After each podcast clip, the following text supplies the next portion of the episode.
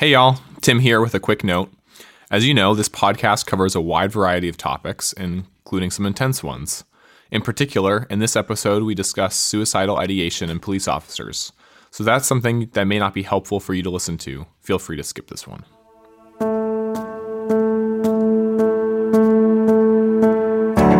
Hey, I'm Matt Brownell. And I'm Van Owens. And I'm Tim Adams.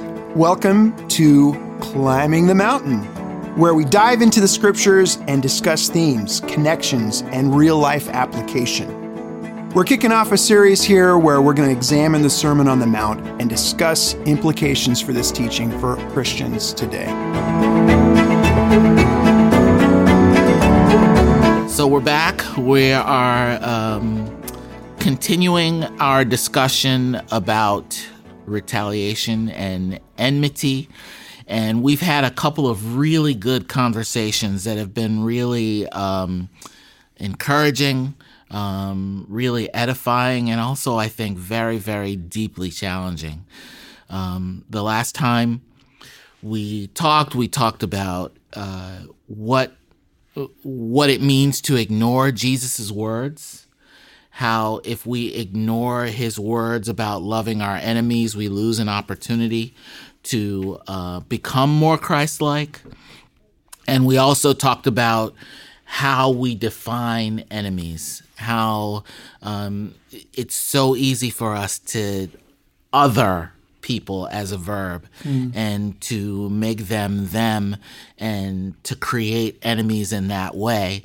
We're going to continue our conversation. We're fortunate enough to have uh, my brother and my mm-hmm. elder and my uh, police officer brother Darryl Owens here hey. to uh, help us with this conversation. So, kicking it off, Matt, would you go back and read our uh, passage yeah. for us? Sure. Okay, so this is Matthew 5 43 through 48. You have heard that it was said, Love your neighbor and hate your enemy. But I tell you, love your enemies and pray for those who persecute you, that you may be children of your Father in heaven. He causes his sun to rise on the evil and the good and sends rain on the righteous and the unrighteous. If you love those who love you, what reward will you get? Are not even the tax collectors doing that? And if you greet only your own people, what are you doing more than others? Do not even pagans do that? Be perfect, therefore, as your heavenly Father is perfect. All right. So, launching off into that, when we hear Jesus say, Love our enemies, it leaves us in, in a difficult place, imagining a world in which a Christian could participate in armed conflict or even carry a gun, as police do. Is Jesus really saying you cannot serve in, the, in any armed forces? What do we think? There's been not a little conversation on this point. um, and I want to I want to say once again, this is Darryl Owens answering this question. I am not answering this question for the Boston Church, and I am not answering this question for the Boston Police Department. I my answer is I think it depends. Um, I think it depends on the nature of that individual and the nature of the force that they are joining. If I, I mean, I work as a police trainer, as you know, and you know, from time to time, I'll get um, I'll get somebody in my defensive tactics class where we do a lot of uh, jujitsu related, Krav Maga related combative techniques.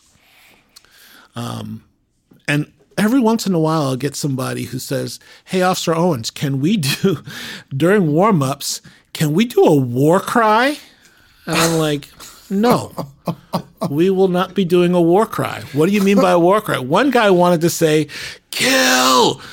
After the warm ups. I'm like, No, uh, you need to go back and redo your psych eval.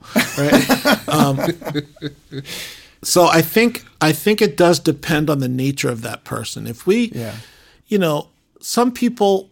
Well, I was ta- having this talk just um, Thursday morning when I was in St. Louis in Ferguson, and we were ta- I was having a discussion with an instructor, and he said, you know, most people join our job to help people. Mm-hmm. No one says, I want to be a cop so I can go hurt people. I don't think people join the military to destroy people. I don't think so. There's there's a lot of good work that happens in the military. I know a young man who's in the Coast Guard, and I said, "Why do you want to do that?" He said, "Because I want to, I want to help people. I want to be a rescuer of people." Mm-hmm. I think that that can be noble. I think that it it depends on the individual conscience of the disciple. I would certainly hope that any disciple who is making that decision to join the military or the police force has a solidly intact relationship with God and with other disciples who can help that young individual to see where that service would be. I hmm. I would not begin as as a leader in the church, I would not want to begin telling someone what to do with their career. That's that's a bit too hmm. intrusive in my opinion. I think I think I would more want to rely on who they are spiritually and allow their conscience and their walk with God and the Holy Spirit who lives within them to dictate the course of their future and their career in whatever occupation they chose. Yeah, I I think about so Darryl and I used to take karate together way, way, way back in the day. Yeah. You know, it went one way for him, it went another way for me. He, he thinks I he can beat to- me in fried chicken, but he never said he could beat me in a fight. Yeah, just so- I just would so- never just so say you that. Guys, just so guys, just want to make sure you guys heard that. I had a I had a perfect career in karate tournaments. I went to two. It was two knockouts. I got knocked out twice. So that's how that's how that went. But there was a guy that mm. came to our karate class when we were teenagers. And he only came to a couple of classes, and we were the teacher was demonstrating a particular throw, a way mm-hmm. to throw somebody. And he and then he the teacher said are there any questions he raised his hand and he said sensei what if he's a big man like 250 250 275 pounds how would i knock him out? And you know the, the sensei kept trying to say so this is something that's applicable. And he said no he's like or- 250 he's like six feet tall. He's like he was obviously explaining somebody very specific that he wanted to take out the class was about self-defense Right. but this guy came to the class because he wanted to knock out some 250 pound six foot tall guy and i think that you know that's something that uh, it, it it does depend i think on what's in your heart It does. on how you're seeing it. If you're seeing it as service, if you're seeing it at, it's different from someone. And, you know, I, and I agree, there are probably not a lot of people who join the police force to say, I'm joining the police force to hurt people. Uh, there, I do, I know of individuals who have joined the army because they say, I want to go and fight. I want to go and kill somebody. I like guns and I like to use them, so I'm joining the military. But it depends on that person's heart. Yeah. And I, I know people who have served in the military and who have really served in the military and, and served people and done it out of a done it out of an altruistic um, desire.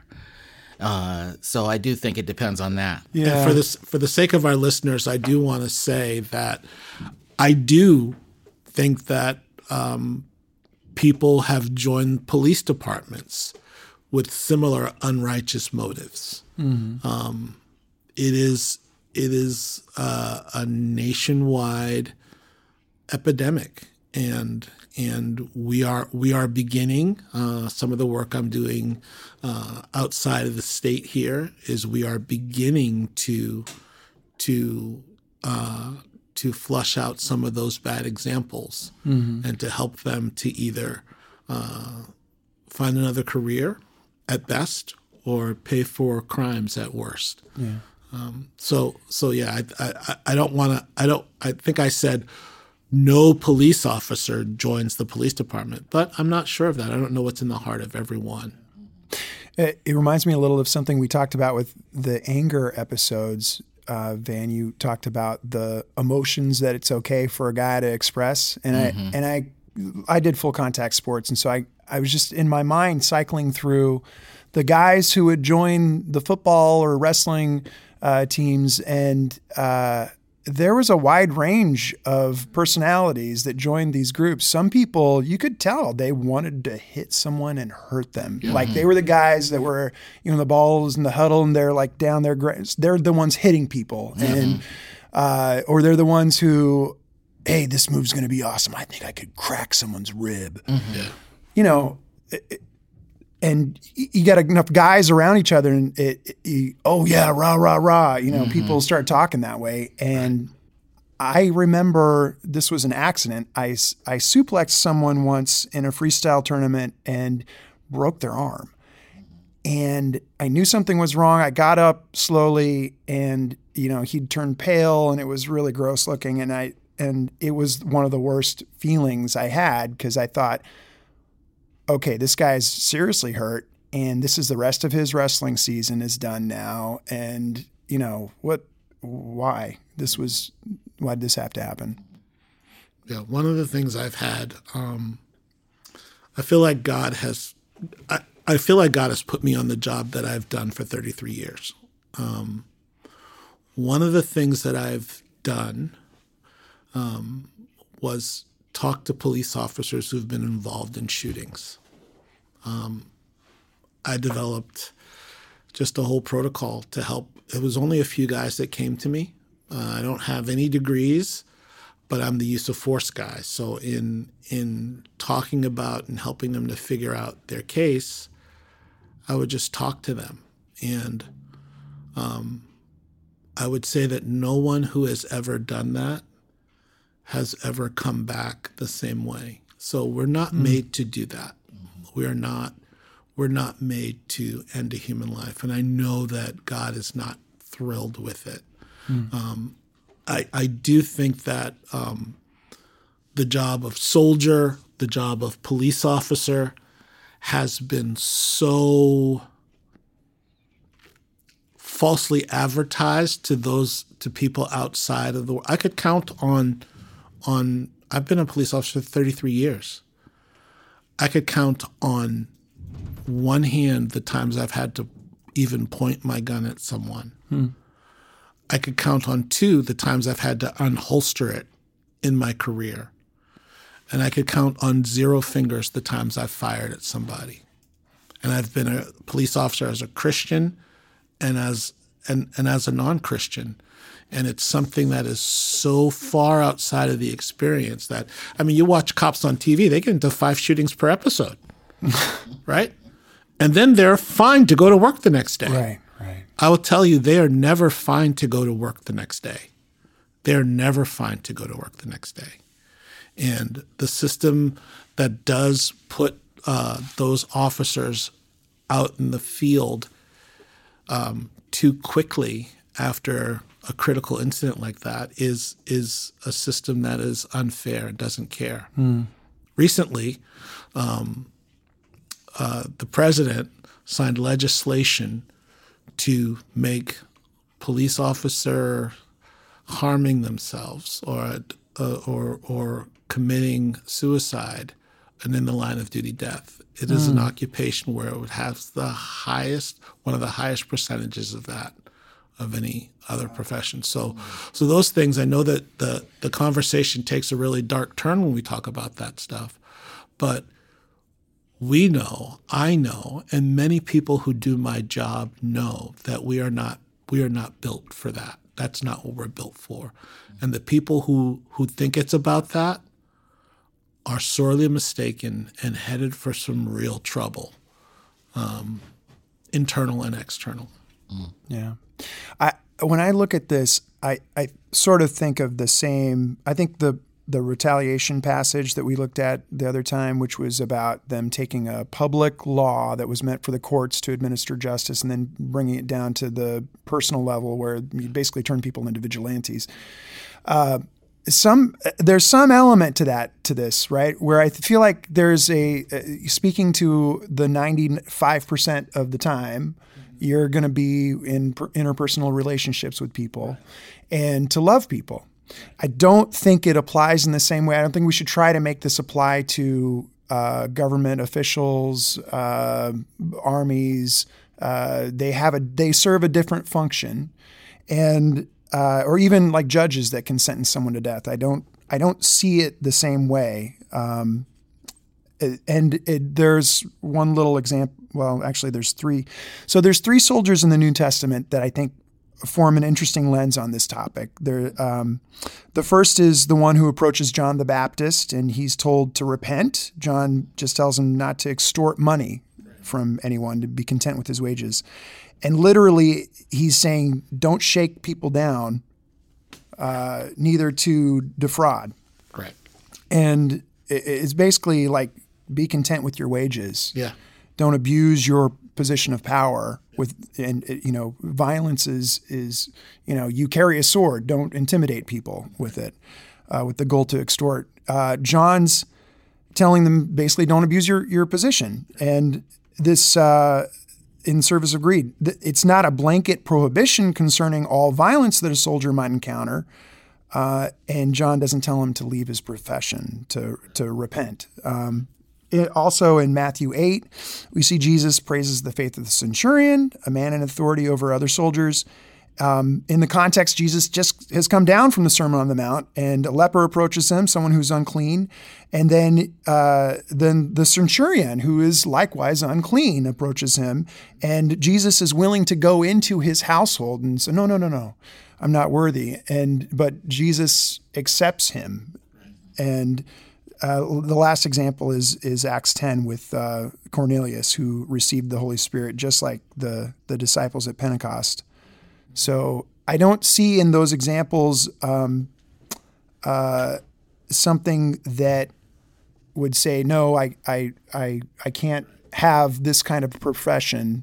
Um, it's what you do with it. I think again. Yeah, I think that's good. And the anecdote that was shared about that centurion was how charitable he was yeah. Mm-hmm. It was it was shared about what a community person he was and how he had such a good reputation in his community. And we get those good reputations by loving people.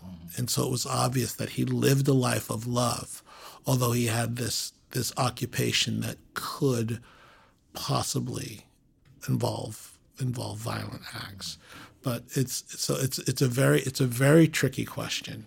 Mm. Um, and, they, and, and to answer it, which is why I gave the disclaimer, to answer it for self is much easier than to answer it for a group of people because I Jesus could see the hearts of people I can't.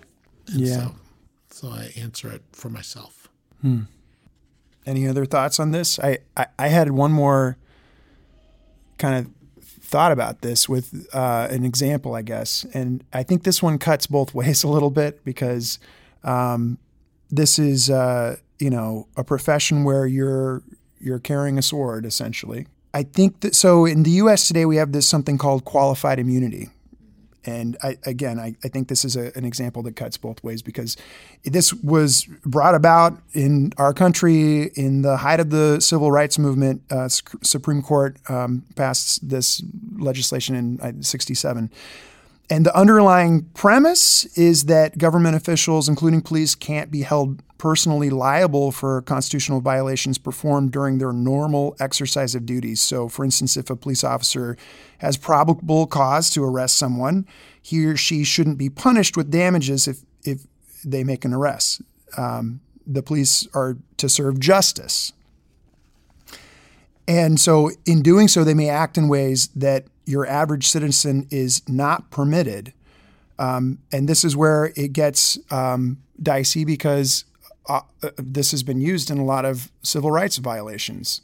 Um, it's come up. So officers can abuse their position of power, um, which is bad, and we shouldn't do that. And we live in a fallen world, so that happens. But underlying it is this higher ideal where someone who is put in a position of authority over others who's got this this the sword basically. What I keep referencing the sword because I'm thinking of Romans 13 but you know they're they're invested with this authority uh, and part of it is because God loves justice I think. This is how I I view it. Mm-hmm. well you know qualified immunity is an interest it's a hot button yeah. right now because there has been there has been movements to take it away. Qualified immunity more precisely is a protection uh, from civil lawsuits. It does not give officers license to commit crimes, um, which uh, we've seen police officers' crimes played out in real time since everyone now carries a very capable digital recording device, which I think is a good thing. And now police officers wear body cameras where it is it is the rule that I have to record any inter when I'm on duty and I'm having an interaction with the civilian public, it has to be recorded. It could be someone asking me to help them to untree their cat, mm-hmm. or it could be me getting a call for a robbery in progress. Whatever I get, I have to record. So qualified immunity does not mean that officers will not be punished. There's there's you know there are some things that are uh, that are illegal inhibitors to officers. When an officer doesn't is not held properly accountable for crimes, that itself is a crime. Mm. And so that is something that the federal government would absolutely investigate, which is why the FBI is such a busy institution right now. But um, but qualified immunity is, let's say, uh, part of it is also, let's say I I'm driving my cruiser to get to a to a a big call and I have a motor vehicle accident on the way to that call. Qualified immunity means that to get justice restored to the person who's a victim of that of that car crash, they sue the city and not me personally. So my house is protected from that lawsuit. My family's income and my savings are protected. So that's that's more of what qualified immunity is. Thank you. It's not a protection against. Um, I'm hundred percent. Cops are really held to a very high standard for violation of crimes, mm-hmm. and and qualified immunity helps. It protects them against civil damages, which which in some areas has been complained about, but there is a fundamental misunderstanding of what qualified immunity is yeah. as well, and the protect, protections that are provided to um, public employees. I wonder if it's a is it a good idea for us to read Romans thirteen? I I think or we, that more with the next? I think we should read that. Yeah, I mean, I think that's kind of where we should probably spend some time. Maybe. I've got it pulled up if you want me to go ahead and do it now. Yeah, sure. Okay, this is Romans 13. It starts in verse 1. It says, Let everyone be subject to the governing authorities, for there is no authority except that which God has established. The authorities that exist have been established by God. Consequently, Whoever rebels against the authority is rebelling against what God has instituted, and those who do so will bring judgment on themselves. For rulers hold no terror for those who do right, but for those who do wrong. Do you want to be free from fear of one in authority? Then do what is right, and you will be commended. For the one in authority is God's servant for your good. But if you do wrong, be afraid for rulers do not bear the sword for no reason. They are God's servants, agents of wrath to bring punishment on the wrongdoer. Therefore, it is necessary to submit to the authorities, not only because of possible punishment, but also as a matter of conscience. This is also why you pay taxes, for the authorities are God's servants who give their full time to governing. Give to everyone what you owe them. If you owe taxes, pay taxes. If revenue, then revenue. If respect, then respect. If honor, then honor. Yeah. So thank you for reading that. I think Romans 13 calls governing authorities God's servants. That's mm. really interesting. And uh, I guess related to that, to the previous question, I, how do we view these kinds of institutions? Are we um, are we to separate from them or be part of them or does it matter? I, I guess what I was hearing the last one, it, it kind of matters what our heart is mm-hmm. more than our profession. Are we to work as if we're working for the Lord and everything? And how does that work out if you're in a situation like this? Hmm. You know, it's interesting. Whenever I whenever I read that scripture or I hear that scripture, um, my mind always goes to Hebrews 4, the script hmm. the, about the double edged sword. Like the word of God is living and active, sharper than a double edged sword, right? So that scripture to me is a double edged sword. If I only take the single edge, the outward facing edge, I think everybody needs to submit to the authority that I have. Mm-hmm. right? they Respect need my to authority. they need to respect my authority, but obviously that's the wrong interpretation of that scripture. Mm-hmm. Obviously. The scripture is there not to provide a, a seat of power for authorities. Not. It's to provide a condition of heart for its readers. Mm-hmm. Like your heart, how is your heart? How is your heart when when you get pulled over by the police or when your boss says I want you to stay late or or your father says no dinner's at 6 and that's what time we're going to sit down and have dinner. How does your heart do? It's not only for I caution myself in reading that because I'm a man who God has decided to grant authority in many areas in my home life and in my uh, professional life and in my church life. I have I have authority in all positions. If I only read that that scripture single edged, if I only read Romans 13 with a single edge, I get messed up. And I can lose my soul if I read it only with a single edge. I can become an autocrat. I can become just uh, I can become corrupt, as I talked about before. So I think that the scripture is good, but but I don't think that God intended it to be a threat, a compulsion of submission. I think He, as I read it, I say God is trying to condition our hearts. And that's why I said earlier about military service. It depends on the heart of the of the human that is doing that. It depends on the heart. There are some people. Uh, there's a joke uh, in my in my profession that I know a lot of good people, but a lot of good people I know would not be good police officers. they would not be. They shouldn't be. Um, I love and I and and we add to that joke. I'll say I love my mom. She's wonderful. She's great, but she would have been a terrible police officer because she's not she's not built for it. Um, so, so yeah, it's it's just an interesting scripture. It's an interesting part of the conversation. But my caution to self, not to anyone sitting here, or anyone who's listening, is to not read this thing with a single edge. It's a double-edged sword. I need to read it that way. right after this, you know, it talks about uh, paying taxes. After that, it says that it goes into leave no debt remain outstanding except the continual debt to love each other, Yeah. and that love fulfills the law. Yeah. And I think just think that's a really interesting mm-hmm. juxtapos- juxtaposition there.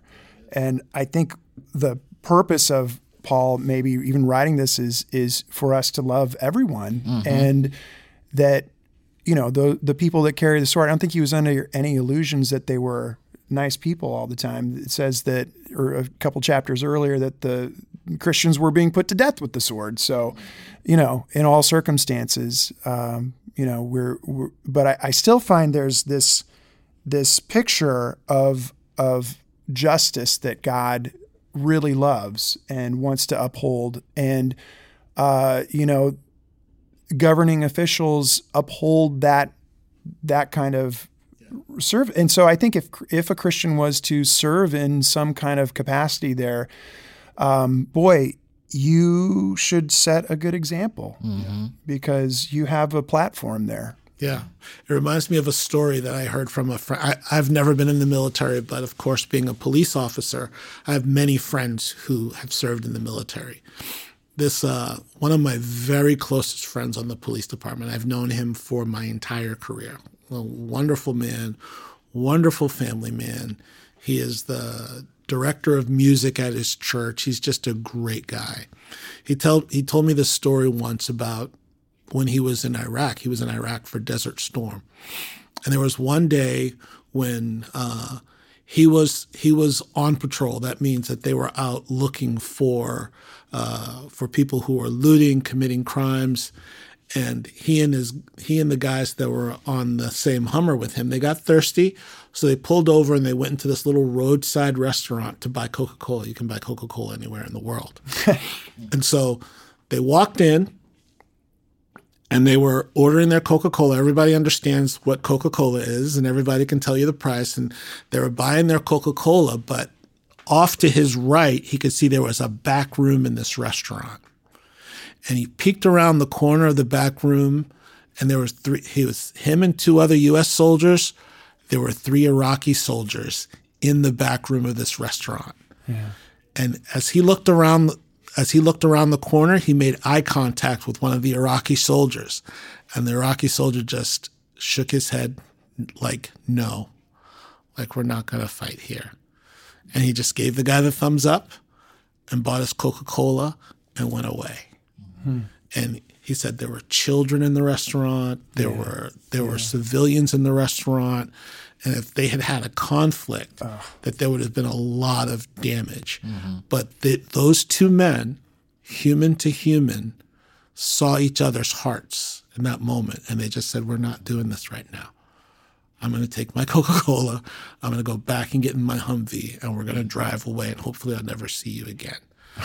and if you think about the power of that man in that moment I mean, he'll never get a Medal of Honor for saving lives in that moment, right? No one's going to bring him up on the congressional stage and say, hey, we're pinning this on you because, man, you just saved the lives of all those women and children and civilians who were in that restaurant. He'll never get the Medal of Honor, but he did save all those lives by making a human connection with someone. And, and, and people who have asked me, Darryl, how does it feel to be a police officer and a Christian? I always say, can you imagine if all of us were Christians? Mm. And I think the same is true with soldiers, right? Can you imagine if all of them had that ability to connect? Mm. And we talked about it here in a previous conversation, a previous podcast where we talked about love erases enmity. Mm-hmm. And in that moment, those two men connecting, just a beautiful moment that saved many lives. And who knows the impact that those little children, now that it's 25, 20, almost 30 years, my goodness, I'm so old, that it's almost, that it's 30 plus years later, what impact did those children have? What were their lives going from beyond that? And just from him making a human connection with another soldier from the other team. Yeah, I I love the I love the way this passage, like so many other passages, it starts sort of in almost it feels like in response to a question. Mm-hmm. Should I, should we submit to the government? What the government's corrupt, or the government is this, or the government is that? Should we submit? And he, he's very specific about it. But then it ends with respect and honor and love. Yeah, and you know it goes straight into um, loving and it, he, he even quotes a lot of what we've been talking about in in the sermon on the mount. He talks about not committing adultery not you know he talks about the commandments and mm-hmm. he talks about love. And it all ends up in love. And that it, it, it that that's what it's all about it always circles back to that. This has been great guys. I i don't think we have enough time to to finish it out here. Maybe we can come back one more time